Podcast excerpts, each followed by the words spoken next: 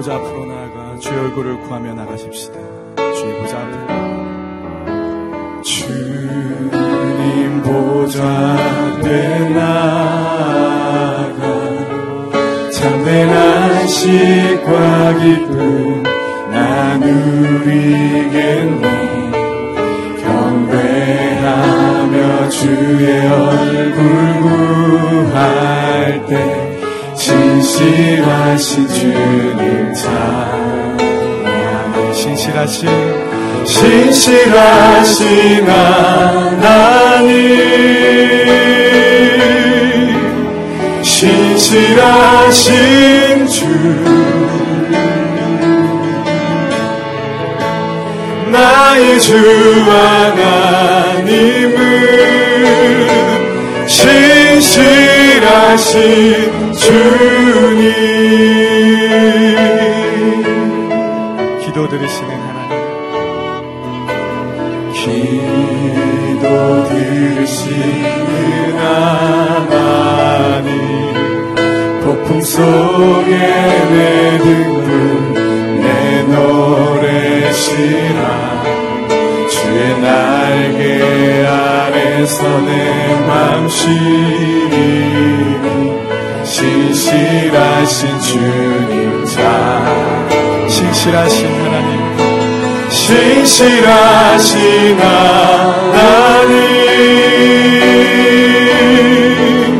신실하신 주. 나의 주 하나님은 신실하신 주 신실하신 하나님 신실하신 하나님. 신실하신 주. 나의 주 하나님은 신실하신 주님. 평화 내려주신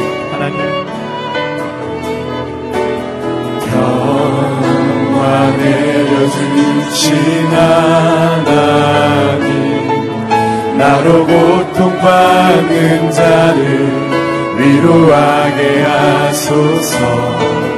나의 평생의 주의 사랑을 전하리. 신실하신 주님 자 신실하신 하나님 신실하신 하나님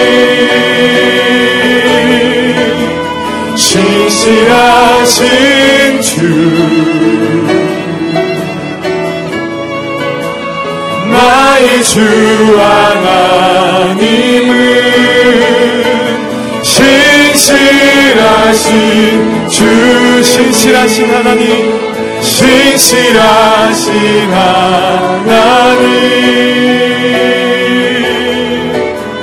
신실하신 주 나의 주 하나님.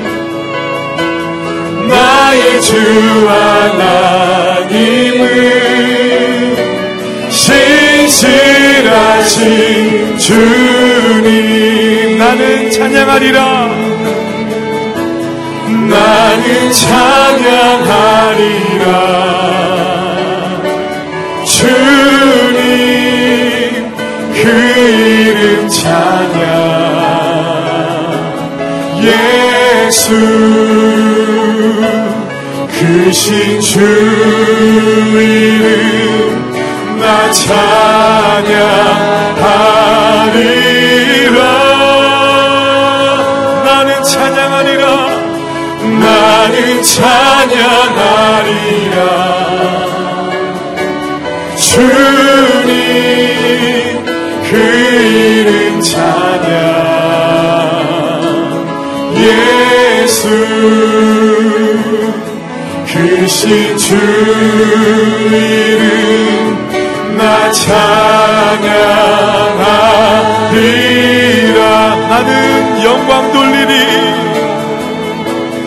나는 영광 돌리리.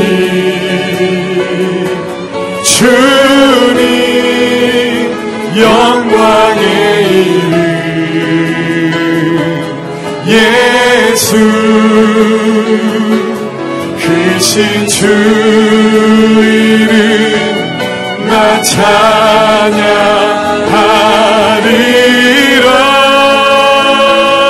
나는 영광 나는 영광 돌리리. 주님 영광의 이름. 예수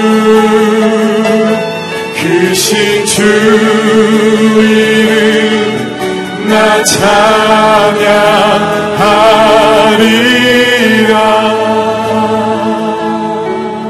하나님 그렇습니다. 내가 오늘도 나를 이끌어 주시는 내 삶의 주인 되신 신실하신 하나님을 바라보기를 원합니다. 내 입술에 하나님을 향한 신실하심을 찬양할 수 있는 고백할 수 있는 이 하루가 되게 하여 주시옵소서.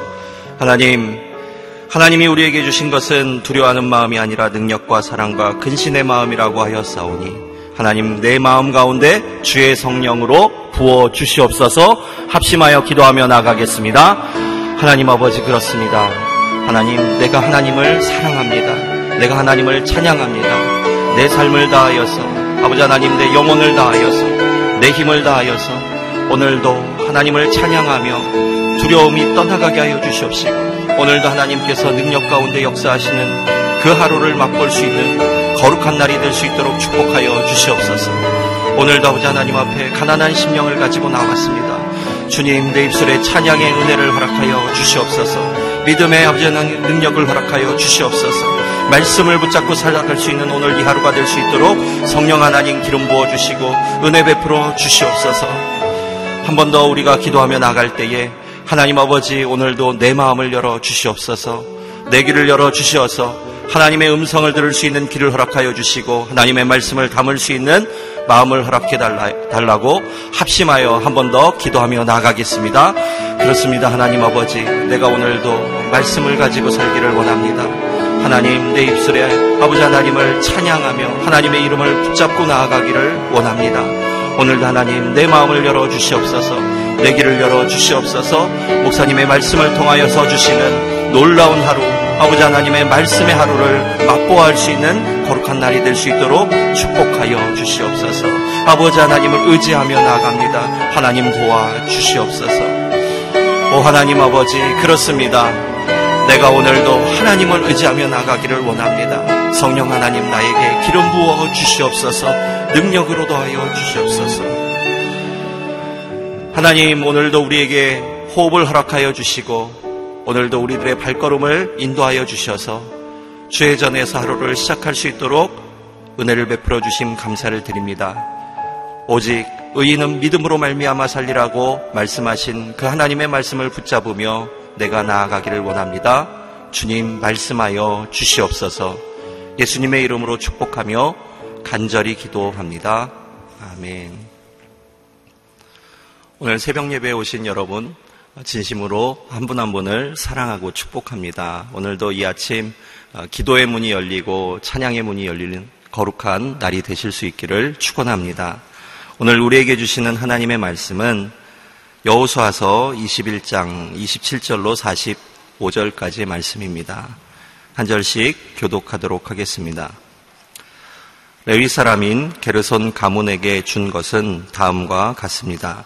문하세 반지파에서는 살인자를 위한 도피성 바산의 곤란과 그 초지 부에스드라와 그 초지로 모두 두 개의 성을 주었습니다.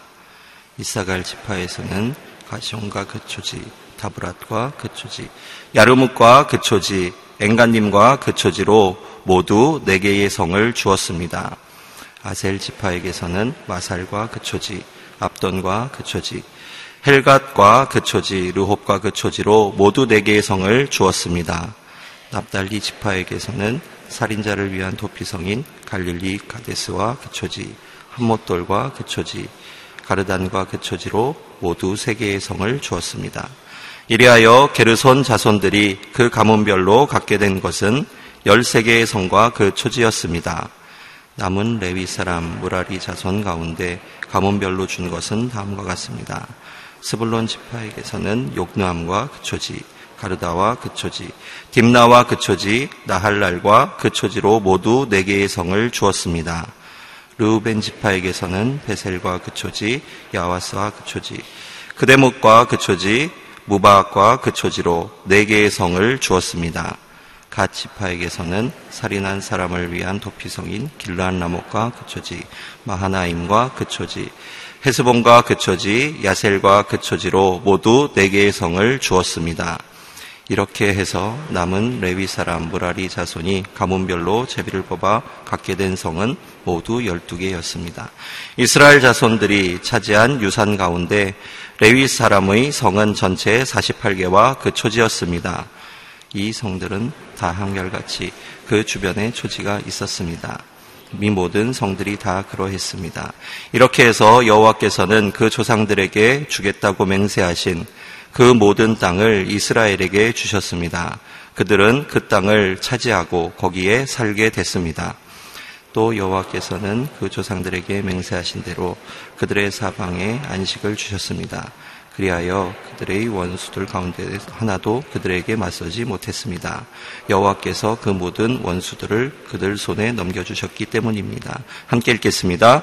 여호와께서 이스라엘 지배하신 모든 선한 약속은 하나도 남김없이 다 이루어졌습니다. 하나님은 신실하신 약속의 성취자입니다. 라는 제목으로 이상준 목사님께서 말씀 전해 주시겠습니다. 할렐루야. 아, 위로부터 하나님께서 우리에게 부어주시는 은혜가 우리의 심령과 가정 가운데 충만하기를 축복합니다. 아, 또한 우리는 우리의 삶 가운데 예배자로 하나님 앞에 나아가는 평생의 그 예배의 자리를 지키는 축복이 있기를 바랍니다. 오늘 하루도 말씀과 성령으로 충만한 하나님의 사람들이 되시기를 주님의 이름으로 축복합니다. 아, 하나님께서는 이스라엘에게 약속하신 대로 아, 그 언약을 맺으신 그 가나안 땅을 그들에게 허락하십니다. 이제 그들이 그 땅에서 어떠한 삶을 살아가느냐가 아, 중요한 것이겠죠. 어제 이어서 오늘 본문도 어, 레위 지파 새 가문에 땅을 주시는 그런 내용입니다. 27절 아, 말씀을 한번 같이 읽어보겠습니다. 시작. 레위 사람인 게르손 가문에게 준 것은 다음과 같습니다. 문하세 반지파에서는 살인자를 위한 도피성인 바산의 곤란과 그 초지, 브에스드라와 그 초지로 모두 두 개의 성을 주었습니다. 아, 열두 아들 가운데 세 번째 아들, 아, 그리고 그 아들이 게르손 고핫 무라리. 근데 어제 둘째 아들인 그핫이 제사장 가문이기 때문에 먼저 아, 땅을 받았습니다. 아, 그리고 오늘 장자인 게르손과 셋째인 막내인 무라리가 땅을 받는 그런 내용입니다. 아, 오늘 내용에 보면 27절에 게르손 가문에게 아, 성을 준 지파는 첫 번째가 문하세 반지파, 도피성인 바산굴란을 비롯한 두 개 지파다. 어제 그앗 가문의 문하세 반지파, 요단 서편에 있는 문하세 반지파가 두 개 성을 주었고 아, 바산굴란은 유단강 동편이죠. 어, 요단강 동편에 있는 문하세 반지파가 가장 북쪽에 있는 요단 동편 북쪽에 있는 문하세 반지파에서 두 개의 성읍을 어, 주게 됩니다. 그리고 28절로 넘어오면 이사갈 지파, 이사갈 지파는 요단강 서편이죠. 갈릴리 호수를 놓고 봤을 때 7시 아, 방향, 예, 시계로 6시면은 요단강이고요. 7시 방향 위치해 있는 것이 이사갈입니다.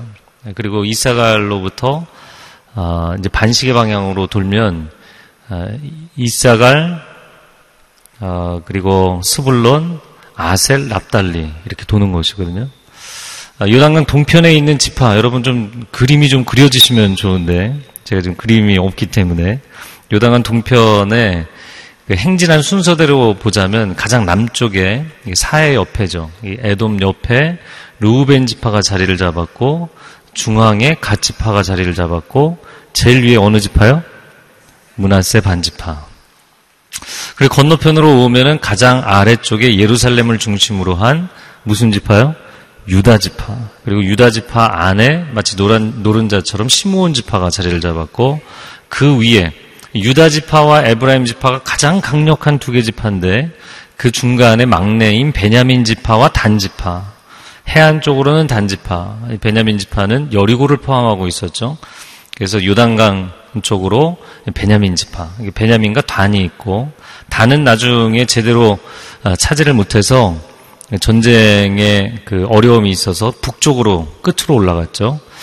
아, 베냐민 지파 단 지파가 있고 바로 위에 가장 강력한 땅에서 가장 큰 축복을 받은 어느 지파요? 에브라임 지파. 네, 지도도 없이 지도 공부하고 있습니다. 에브라임 지파 위에 므낫세 반지파에 상응하는 서쪽의 므낫세 반지파. 그리고 이제 갈릴리 호수 좌측에 네 개의 지파가 있는데 7시 방향부터 봤죠.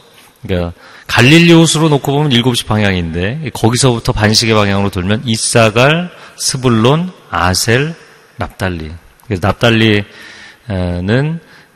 갈릴리 게데스다 이렇게 표현을 했죠. 다시 한 바퀴 돌아서 갈릴리의 한 10시 방향으로 돌아오기 때문입니다.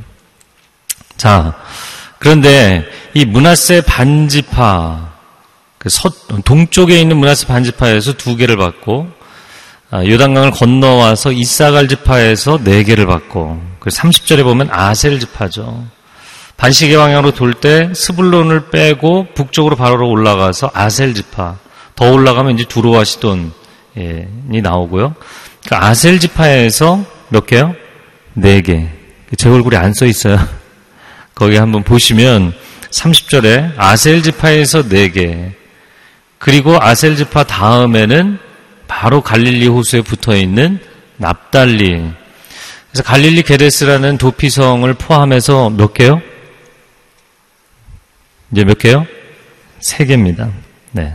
세 개의 성읍을 주었다. 그래서 두 개, 네 개, 네 개, 세 개이기 때문에 총 13개를 주었습니다. 게르손 가문에게 13개를 주었다. 되어 있습니다. 자, 게르손은 레위 지파 중에서 장자 가문이었지만 제사장 가문인 둘째 그학 가문에 먼저 우선순위를 내어주고 그 다음에 제비를 뽑았습니다. 아, 그러나 아무런 문제 제기를 하지 않았죠. 어, 너무나 당연한 것 아니냐. 아, 그러나 때로는 당연하지만 당연한 게 받아들여지지 않을 때도 있죠. 우리가 뭐 무엇인가가 합당하다라고 이야기할 때는 그것이 합리적이고 당연하다라고 받아들이는 것이죠. 근데 합당하지 않다고 생각하면 이제 이의 제기를 하는 것이죠. 아, 유다 지파의 경우에는 어떻게 보면 남쪽으로 사막이 있고 동쪽으로는 사해가 있는 서쪽으로는 블레셋이 강하게 자리를 잡고 있는 아주 어려운 지역을 받았습니다. 강수량도 전체 영토에서 가장 적은 땅을 받았습니다. 그러니까 유다 지파는 아무런 불평을 하지 않았죠. 그 에브라임 지파는 가장 노른자 땅을 받았지만 불평을 했습니다. 합당하고 당연한 것을 당연하다고 받아들일 수 있느냐 없느냐는 이 받아들이는 사람들의 마음의 태도, 신앙의 고백에 따라 달라지는 것이죠. 게르손 자손이 문제 제기를 하지 않았습니다. 아, 교회 공동체, 물론 가정도 마찬가지인데요. 이 교회 공동체는 영적인 공동체인 줄로 믿습니다.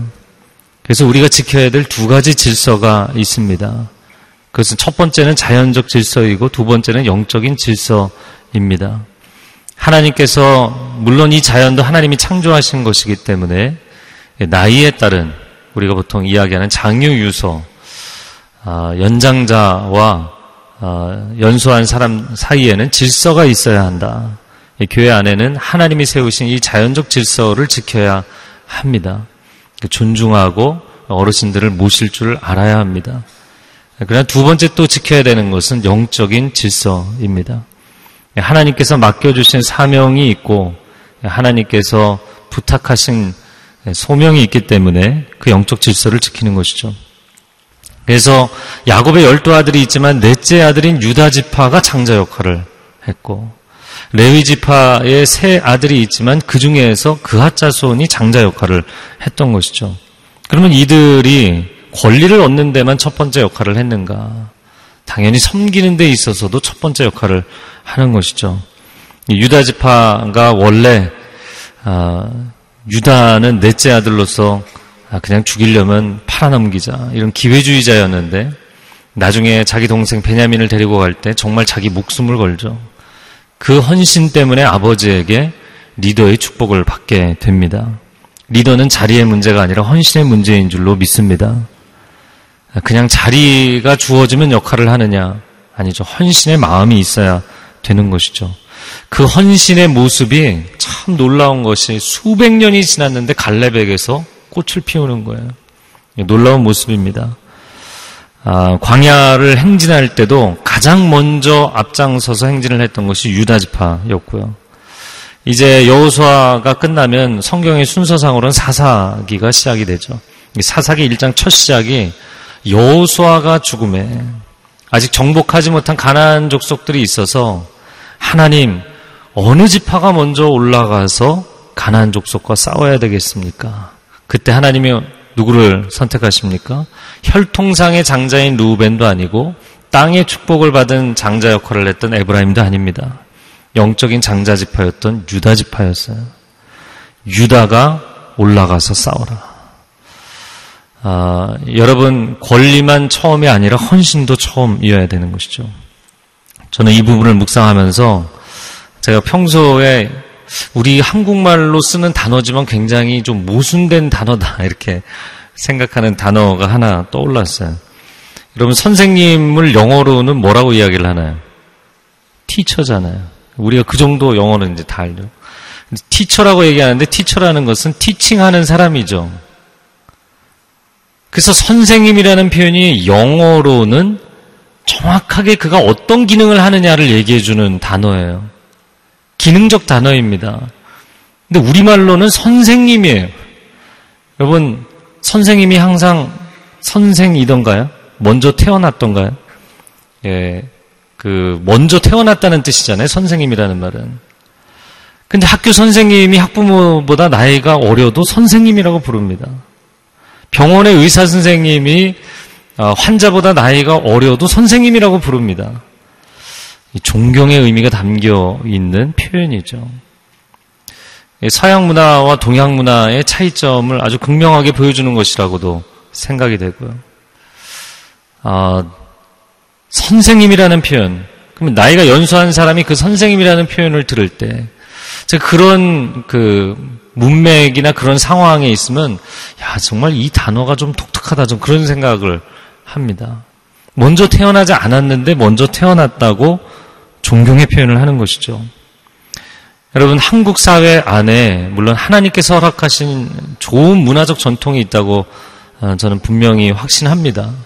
그런데 오늘날 이 시대가 너무나 많이 이런 존경의 문화가 사라져가고 있어요. 나라를 다스리는 사람들의 관계, 백성들과의 관계에 있어서도 서로가 지켜야 될 선이 있다고 생각합니다. 교회 안에서도 가정 안에서도 학교 안에서도 지켜져야 될 선이 있는 것입니다.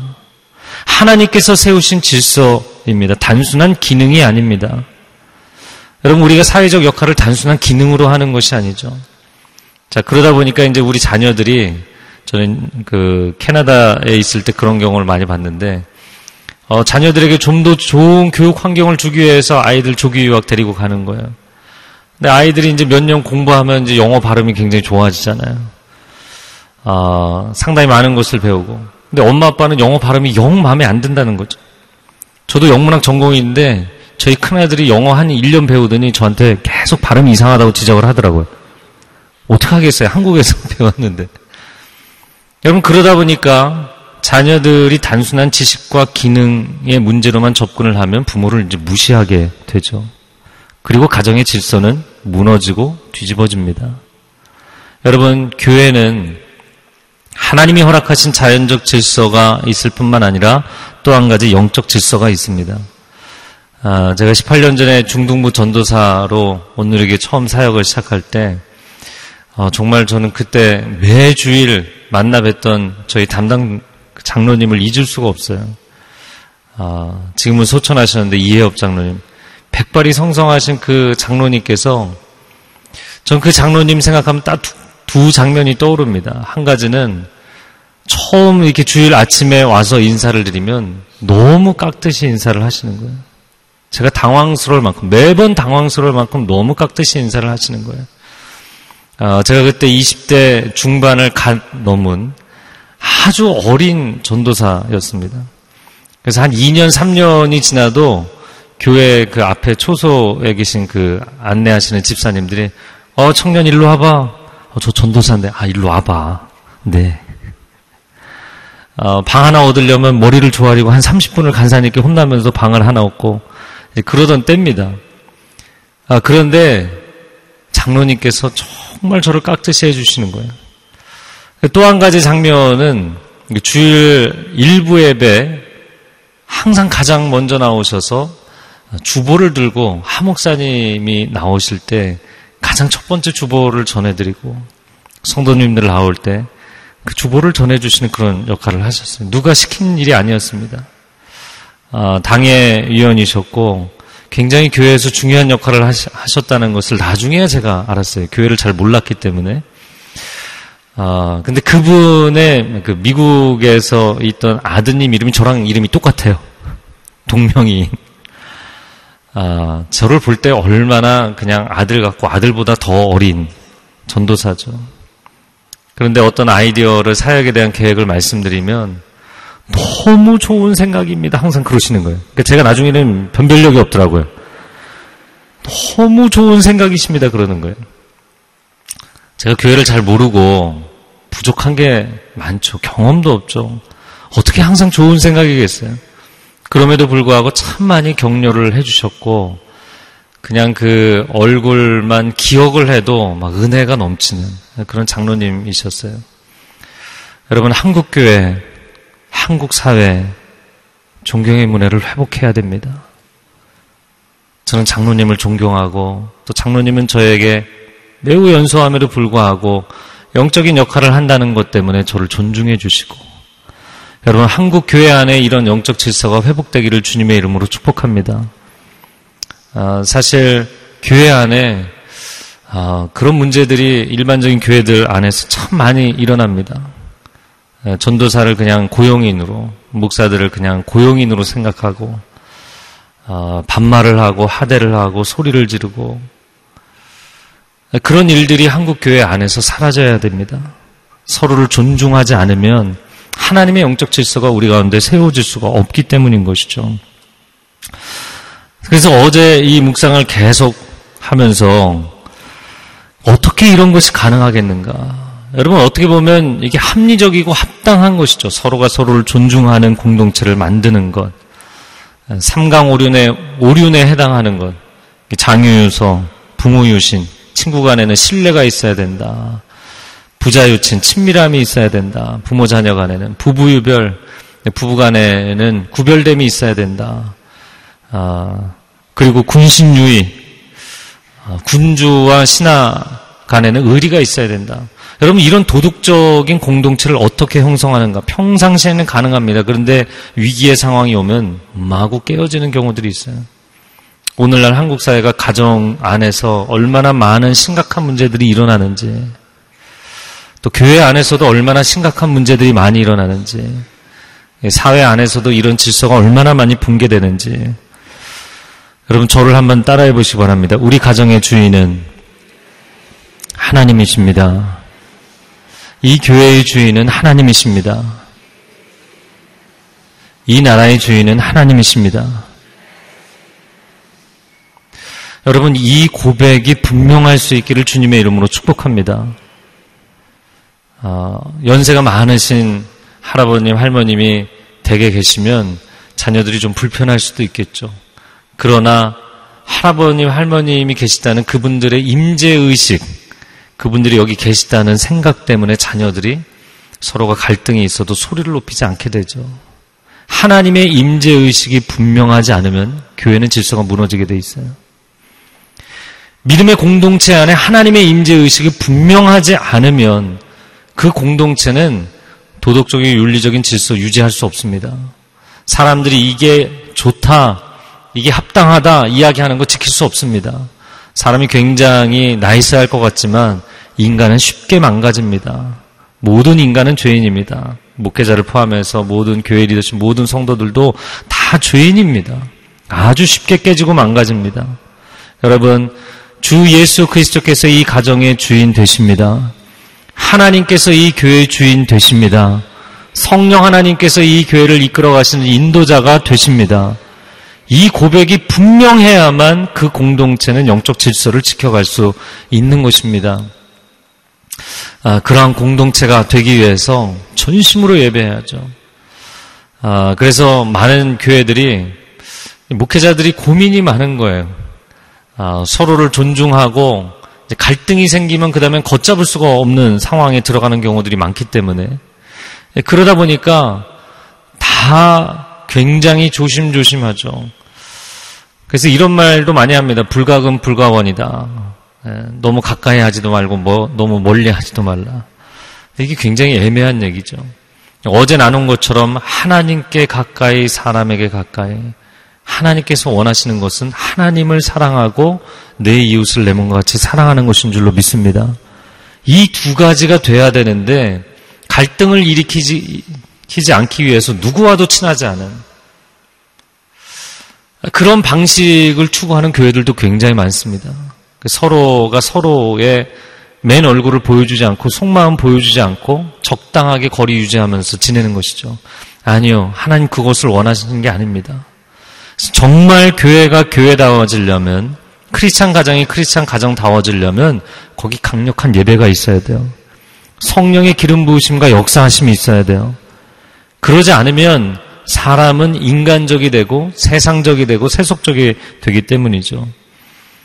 어, 제가 밴쿠버 처음 갔을 때 교회가 사실 마음이 이렇게 둘로 나눠져 있었어요. 그래서 예배 끝나고 나면 이쪽 분들이 와서 저 사람들을 만나지 마라. 저쪽 분들이 와서 이 사람들을 만나지 마라. 네. 전 그냥 이렇게 대답만 했어요. 뭐라고 얘기하겠어요? 그리고는 예배에 목숨을 걸었어요. 새벽부터. 목이 터져라. 새벽 예배 열심히 드렸습니다. 주일 예배 열심히 드렸습니다. 수요 예배, 여성 예배 목숨 걸고 드렸어요. 예배 가운데 사람들이 하나님을 집중하니까 서로를 안 바라보더라고요. 서로를 안 바라보니까 그 다음에 서로에 대해서 얘기하지 않더라고요. 하나님에 대해서 얘기하고. 그리고 하나님의 은혜가 충만해지니까 서로를 보는 관점이 달라지고. 할렐루야. 여러분의 가정, 여러분이 섬기는 교회가 하나님이 기뻐하시는 영적 공동체가 되기를 축복합니다. 자, 34절 말씀, 35절 아, 말씀 같이 읽어보겠습니다. 시작. 남은 레위 사람, 무라리 자손 가운데 가문별로 준 것은 다음과 같습니다. 스불론 지파에서는 용노암과 그 초지, 가르다와 그 초지, 딥나와 그 초지, 나할랄과 그 초지로 모두 네 개의 성을 주었습니다. 자, 므라리 자손 레위 지파의 셋째 아들이었던 므라리 가족에게 스불론 지파, 아까 갈릴리 서쪽에 있는 네 개 지파 가운데 하나가 빠졌었죠. 그게 스불론입니다. 요단 서편의 스불론 지파에서 네 개의 성을 주었다. 36절에 보면 요단 동편으로 갑니다. 요단 동편의 아래 첫 번째 땅을 받았던 루벤 지파에서 네 개의 성을 줍니다. 그런데 36절에 루벤 지파에서는 베셀과 이렇게 나오죠. 이 베셀이 도피성입니다. 다른 데서는 다 도피성이라고 표현을 했는데 여기서만 어, 빠졌습니다. 네 개의 성을 주었고 38절에 보면 갓지파에서는 도피성인 길르한 라못을 비롯해서 네 개의 성. 아, 그래서 스불론, 루벤, 갓, 네 개씩 세 개 지파에서 어, 주었으니까 총 몇 개인가요? 12개를 주었죠. 41절에 보면 전체 48개의 성을 줍니다. 자, 그러면 12지파에서 48개의 성을 주었으니까 각 지파에서 몇 개를 준 것인가요? 네, 새벽에 이렇게 머리가 정제해죠. 12개 지파니까 4개씩 준 것이죠. 4개씩. 정확하게 4개씩 준 것입니다. 아, 그런데 보니까 문하세 지파는 동쪽의 문하세 반지파에서 2개, 서쪽의 문하세 반지파에서 2개, 2개, 2개씩 해서 문하세 지파에서는 4개를 주었고요. 아, 유일하게 납달리의 경우만 갈릴리 게데스를 포함해서 3개를 주었죠. 아, 그럼 누가 하나를 더 주었는가? 누가 주었을까요? 영적인 장자 지파였던 유다 지파였죠. 유다 지파와 시므온 지파가 시므온이 유다에 포함되어 있었기 때문에 총 아홉 개를 주었다 이렇게 표현이 돼 있죠. 민수기 35장 7절에서 8절 말씀해 보면 레위 지파에게 땅을 줘야 된다는 모세의 명령이 나옵니다. 그 모세의 명령이 민수기 35장 1절에서 8절까지 나오는데 7절과 8절 말씀을 읽어 드리겠습니다. 그러므로 레위 사람들에게 주는 성은 모두 48개다. 이미 이때 48개를 지정해 줬어요. 성과 그 주변 목초지를 함께 주어야 한다. 이스라엘 자손들의 소유 가운데 너희가 주는 성은 소유가 많은 지파에서는 많이 주고 소유가 적은 지파에서는 적게 주도록 하여라. 곧 각자가 자기가 받은 유산에 따라 레위 사람들에게 성을 주는 것이다. 아멘. 그래서 모세가 48개의 성읍을 주라고 이야기할 땐 상당히 유연성 있게 가이드라인을 제시했다는 것입니다. 좀 땅을 많이 받은 지파는 많이 주고 땅을 좀 적게 받은 지파는 여력이 없는 데는 좀 적게 내도 된다라고 이야기를 했다는 거예요. 그런데 전체를 보니까 결과적으로 보니까 모든 지파가 4개씩을 냈다는 거예요. 물론 납, 아, 납달리의 경우만 3개를 냈지만 저는 이 장면을 보면서 굉장히 감동을 받았어요. 아, 다들 어려운 가운데 최선을 다한 것이죠. 48개의 성읍이고 12개 집하면 적어도 우리 집화가 4개는 해야 되지 않겠어? 아, 우리는 작은 집하니까 우리는 2개만 하겠습니다. 3개만 하겠습니다. 라고 얘기한 집화가 딱 하나였고 다른 10개 집화는 다 4개씩을 했다는 거예요. 여러분, 사실 모든 사람들에게 우리가 어디 아우니치를 갈 때도 그렇고 자녀들 캠프를 갈 때도 그렇고 일률적으로 일괄되게 회비를 내라고 하지 좀 여유 있는 분은 많이 내시고 여유가 없는 분은 뭐 조금 내십시오 이렇게 얘기하지 않잖아요. 그러면 이제 기준이 무너지면 굉장히 어려워지죠. 근데 모세는 진정한 하나님의 공동체가 서로를 돕도록 만드셨어요. 그렇게 여유를 주었음에도 불구하고 오히려 지파들, 각 지파들은 우리가 어렵다고 뒤로 물러서는 것이 아니라 최선을 다했다는 것. 여러분, 하나님의 꿈을 이루고 하나님의 나라를 세워가는 데 있어서 한 사람도 뒤로 물러서는 것이 아니라 모든 지파, 모든 사람들이 합력하여 선을 이루는 이런 믿음의 공동체를 세울 수 있기를 축복합니다. 그리고 결국에 납달리가 하나가 부족했을 때 누가 더 헌신을 했는가? 유다 지파가 더 헌신을 했었던 것이죠. 자, 요단 동편에도 서편에도 또 북쪽으로도 남쪽으로도 레위 지파 사람들이 가지 않은 곳이 없습니다. 레위 지파 사람들은 그들이 흩어져 있는 각 성읍에서 각 지파 안에서 예배 사역을 감당하고 그들에게 신앙 교육을 하는 역할을 감당을 했습니다. 창세기를 보면 아브라함이 가는 곳마다 재단을 쌓고 예배를 드렸죠. 디아스포라 유대인들은 가는 곳마다 회당을 세웠고 디아스포라 한인들은 가는 곳마다 미주, 남미, 아, 유럽, 아시아, 아프리카 어느 지역을 가든 교회를 세우죠. 여러분, 여러분이 가는 곳마다 하나님을 예배하는 자리를 세울 수 있기를 축복합니다. 아, 새로운 집으로 이사를 했다. 그러면 집을 정리하면 다 정리가 된 것인가? 아니죠. 여러분, 이사하고 나서 하나님 앞에 감사 예배 드리시기 바랍니다. 그리고 그 가정에서 가정 예배를 세울 수 있기를 바랍니다. 회사가 새로운 사옥으로 이전했다. 모든 사무실들을 정리하고 부서들을 세팅하면 다 끝난 것인가? 하나님 앞에 감사 예배를 드리십시오. 그리고 그 회사 안에 신회가 세워지고 회사의 예배가 하나님 앞에 드려질 수 있기를 바랍니다. 해외로 이사를 가시는 분들 있죠. 해외로 이민 가시는 분들, 유학 가시는 분, 또 회사에서 이렇게 파견 가시는 분들 있죠. 집을 구하고 차를 구하고 자녀들 학교 문제를 해결하고 이런 거 정리하고 나면 다 끝난 것인가? 아니죠. 다 끝난 게 아니죠. 교회를 정해야죠. 정말 이민 생활에 있어서 가장 중요한 건 교회를 정하는 것이죠. 예배의 처소를 세우지 않으면 물론 예루살렘, 실로 가장 중심되는 성소가 있고 성전이 있는 영적 중심지가 있지만 내가 서 있는 자리가 예배의 초소가 될 수 있기를 주님의 이름으로 축복합니다. 자, 44절 말씀 45절 말씀 같이 읽어보겠습니다. 시작. 또 여호와께서는 그 조상들에게 맹세하신 대로 그들의 사방에 안식을 주셨습니다. 그리하여 그 원수들 가운데 하나도 그들에게 맞서지 못했습니다. 여호와께서 그 모든 원수들을 그들 손에 넘겨주셨기 때문입니다. 여호와께서 이스라엘 집에 하신 모든 선한 약속은 하나도 남김없이 다 이루어졌습니다. 저는 44절 말씀이 아, 우리의 삶에 굉장히 중요한 통찰력을 주시는 말씀이라고 봅니다. 사방에 안식을 주셨다. 저를 한번 따라해보세요. 사방에 안식을 주셨다.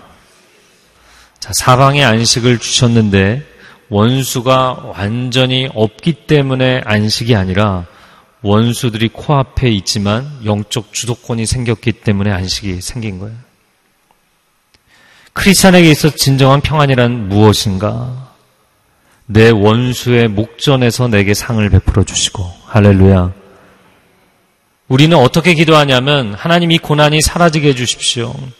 원수들을 제거해 주십시오. 근데 하나님은 원수의 목전에서 상을 베풀어 주시는 하나님. 내가 험한 광야의 길을 걸어갈지라도 시온의 대로가 열리도록 만들어 주시는 하나님. 고난 가운데 하나님의 축복을 경험하는 줄로 믿습니다. 원수의 목전에서 하나님의 평강을 누리는 것이 크리스찬의 축복인 줄로 믿습니다. 병상에서도 놀라운 하나님의 임재의 은혜를 체험하는 역사가 있기를 축복합니다. 그러면 그것을 뛰어넘는 것이죠. 이것이 하나님이 우리에게 주시는 은혜입니다. 자, 마지막 45절에 여호와께서 이스라엘 집에 하신 모든 선한 약속은 하나도 남김없이 다 이루어졌습니다. 서두에 게르손과 고핫 자손의 관계에 대해서 설명을 한 것처럼 어, 게르손 자손이 에브라임 지파처럼 항의하지 않았다는 거죠. 이의제기하지 않았습니다. 어, 어떻게 보면 제가 지역적인 얘기를 하는 것 같지만 이스라엘 역사의 아주 핵심적인 내용이죠. 결국에는 그 에브라임 지파가 반역을 하고 북이스라엘을 만들죠. 그리고 우상숭배를 하죠. 하나님의 임재의식 가운데 하나님의 질서를 따라가는 것, 하나님은 땅을 주셨습니다. 평화롭게 땅을 잘 나눴습니다. 그러나 지금부터 이 공동체를 어떻게 영적 공동체로 유지해 갈 것인가? 하나님이 가정을 이루어 주셨어요. 하나님의 교회를 이루어 주셨어요. 하나님이 이 나라 이 민족을 일제 치하에서 6.25 전쟁에서 지켜 주셨어요. 어떻게 그 축복을 이어갈 것인가? 우리가 하나님 앞에 예배하는 공동체로, 거룩한 공동체로 세워져야 될 줄로 믿습니다. 이거 지켜 나가야 됩니다. 도덕이 무너지고 영성이 무너지면 질서가 무너지고 나라가 무너지게 돼 있어요. 지켜가야 됩니다. 또한 하나님이 우리에게 주신 축복을 창세기 12장의 말씀처럼 아브라함에게 너는 열방 모든 민족에게 복이 될지어다. 하나님이 주신 복이 이웃에게만 흘러가는 것이 아니라 열방으로 흘러가야 될 줄로 믿습니다. 아우니치하고 NGO 단체들이 나가고 열방 가운데 위험한 지역에도 나가는 건 물론 위험한 지역에서 사건 사고들이 터지면 사람들이 비난하고 손가락질을 하지만 여러분 또 다른 측면을 봐야 됩니다. 목숨 걸고 복음을 전하고 목숨 걸고 하나님의 축복을 나누는 사람들이 있어요. 이 땅에 정말 이 땅이 위태위태할 때 목숨 걸고 와서 도와준 사람들이 있어요. 그들이 아니었으면 그들을 통한 하나님의 은혜가 아니었으면 우리가 지금 여기 있을 수가 없는 것이죠. 이 시간 함께 기도하겠습니다. 먼저 나라와 민족을 위해서 기도하기를 원합니다. 하나님, 이 나라의 민족이 위기와 전쟁과 어려움 가운데 있을 때, 궁핍한 가운데 있을 때, 하나님께서 우리를 건져주신 줄로 믿습니다. 은혜의 손길, 도움의 손길들을 허락하여 주신 줄로 믿습니다. 지금까지 경제가 발전하고 나라가 이토록 발전하게 해주셨지만 동양적인 질서, 하나님이 우리 공동체 가운데 세워놓으신 이 민족 가운데 세우신 자연적 질서도 너무나 많이 무너져 있고 교회를 통해서 허락하신 영적 질서도 너무나 많이 무너져 있습니다. 질서와 도덕이 무너지고 영성이 무너지고 깨어진 그릇 안에 축복만 담기를 원한다면 나라와 민족이 온전할 수가 없습니다. 오 하나님, 한 민족이 하나님을 경외하는 민족이 되게 하여 주옵소서. 존경의 문화가 회복되게 하여 주옵소서. 서로를 소중히 여기는 문화가 회복되게 하여 주옵소서. 참 공동체가 회복되게 하여 주옵소서. 하나님의 사랑의 능력이 이 나라를 회복하게 하여 주옵소서. 두 손을 들고 주여 삼창하고 기도하겠습니다. 주여, 주여, 주여. 오 하나님 은혜와 긍휼을 베풀어 주시옵소서. 나라의 위정자들 하나님 붙잡아 주시기를 원합니다. 백성들을 소중히 여기게 하여 주옵소서. 한 영혼 한 영혼을 소중히 여기는 지도자들이 되게 하여 주옵소서. 또한 백성들이 지도자들을 소중히 여기게 하여 주옵소서. 단순히 기능직이 아니라 하나님이 권위자들을 세우셨다고 분명히 말씀하셨습니다. 위에 세운 권세들을 하나님이 세우셨다고 말씀하셨습니다. 하나님이 나라의 민족 가운데 질서를 허락하여 주옵소서. 존경의 문화가 회복되게 하여 주옵소서. 또한 교회들을 회복하여 주시기를 원합니다. 영적 질서가 회복되기를 원합니다. 무너진 영적 질서가 교회 공동체 안에 회복되게 하여 주옵소서. 하나님의 임재 의식이 회복되게 하여 주옵소서. 새벽부터 밤까지 부르짖어 기도하는 교회들이 되게 하여 주시고 말씀의 능력이 살아있는 교회들이 되게 하여 주시고 하나님의 기적과 역사가 나타나는 교회들 될 수 있도록 오 주님 세일을 행하여 주옵소서. 목회자들이 하나님 앞에 엎드리게 하여 주옵소서. 목회자들이 겸손하게 하여 주옵소서. 성도들을 소중히 여기는 목회자들이 되게 하여 주옵소서. 또한 성도들이 목회자들을 존중하는 것은 하나님을 경외하는 마음 때문인 것을 고백하게 하여 주옵소서 우리 모두가 하나님을 주목하는 교회가 되게 하여 주시고 하나님을 경외하며 하나님의 임재를 경험하는 교회 되게 하여 주옵소서. 이 나라의 민족을 살려주시고 영성이 회복되고 도덕성이 회복되게 하여 주시고 열방을 살리는 나라 되게 하여 주옵소서.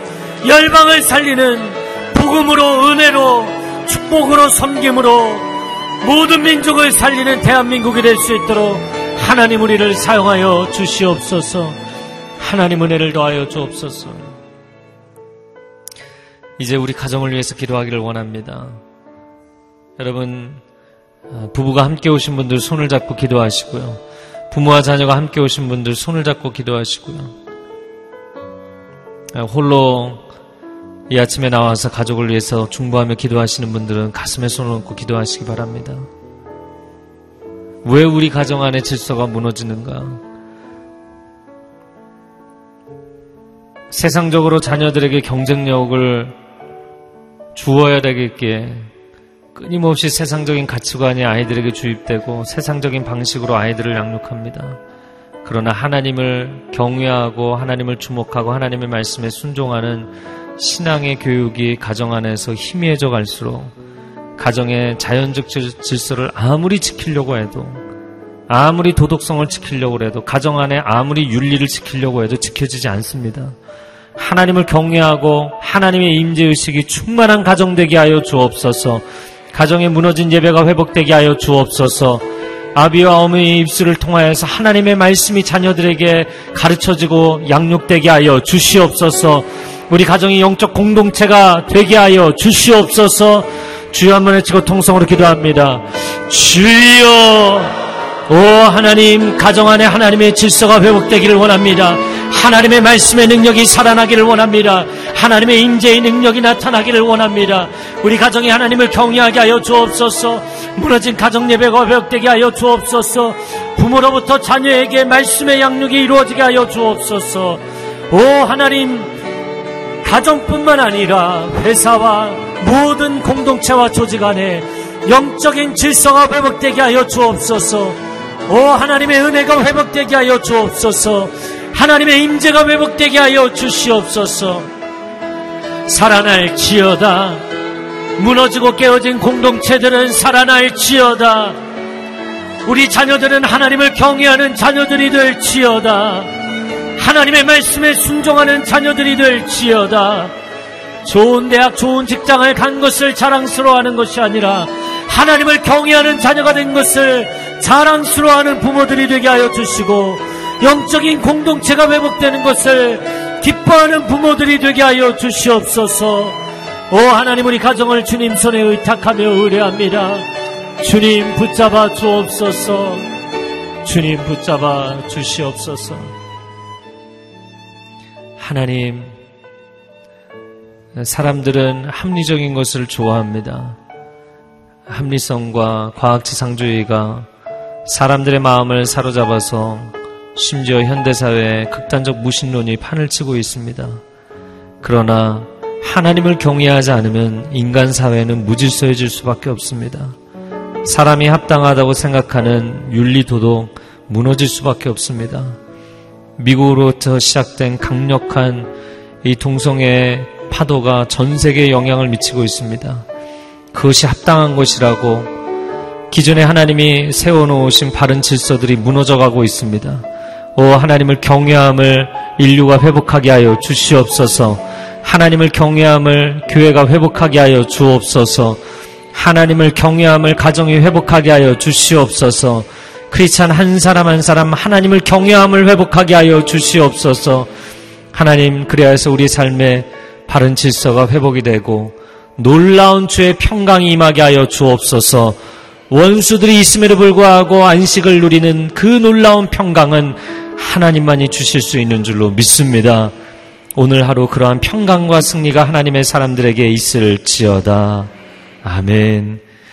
이제는 우리 주 예수 그리스도의 은혜와 하나님 아버지의 극진하신 사랑하심과 성령의 교통하심과 다스리심이 오늘 하나님을 다시 한번 주목하며 바라보기로 결단하는 귀한 하나님의 백성들 위해 애들의 가정과 일터 위에 그리고 성교사님들 위해 이제로부터 영원토록 함께하여 주시기를 간절히 축원하옵나이다. 아멘.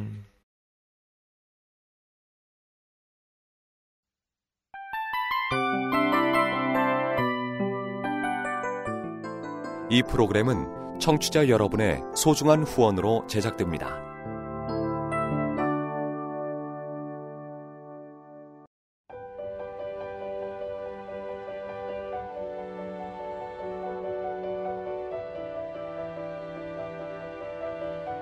세상에는 수많은 교회들이 있지만 더 깊이 있는 말씀 강해를 찾기 위해 크기로만 교회를 선정하지 않습니다.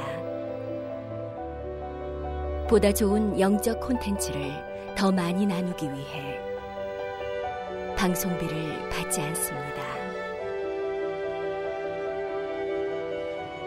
1년 365일 복음만 전하고 싶어서 우리는 광고를 하지 않습니다. 온누리의 복음을 땅끝까지 CGN TV와 함께 땅끝 성교사가 되주세요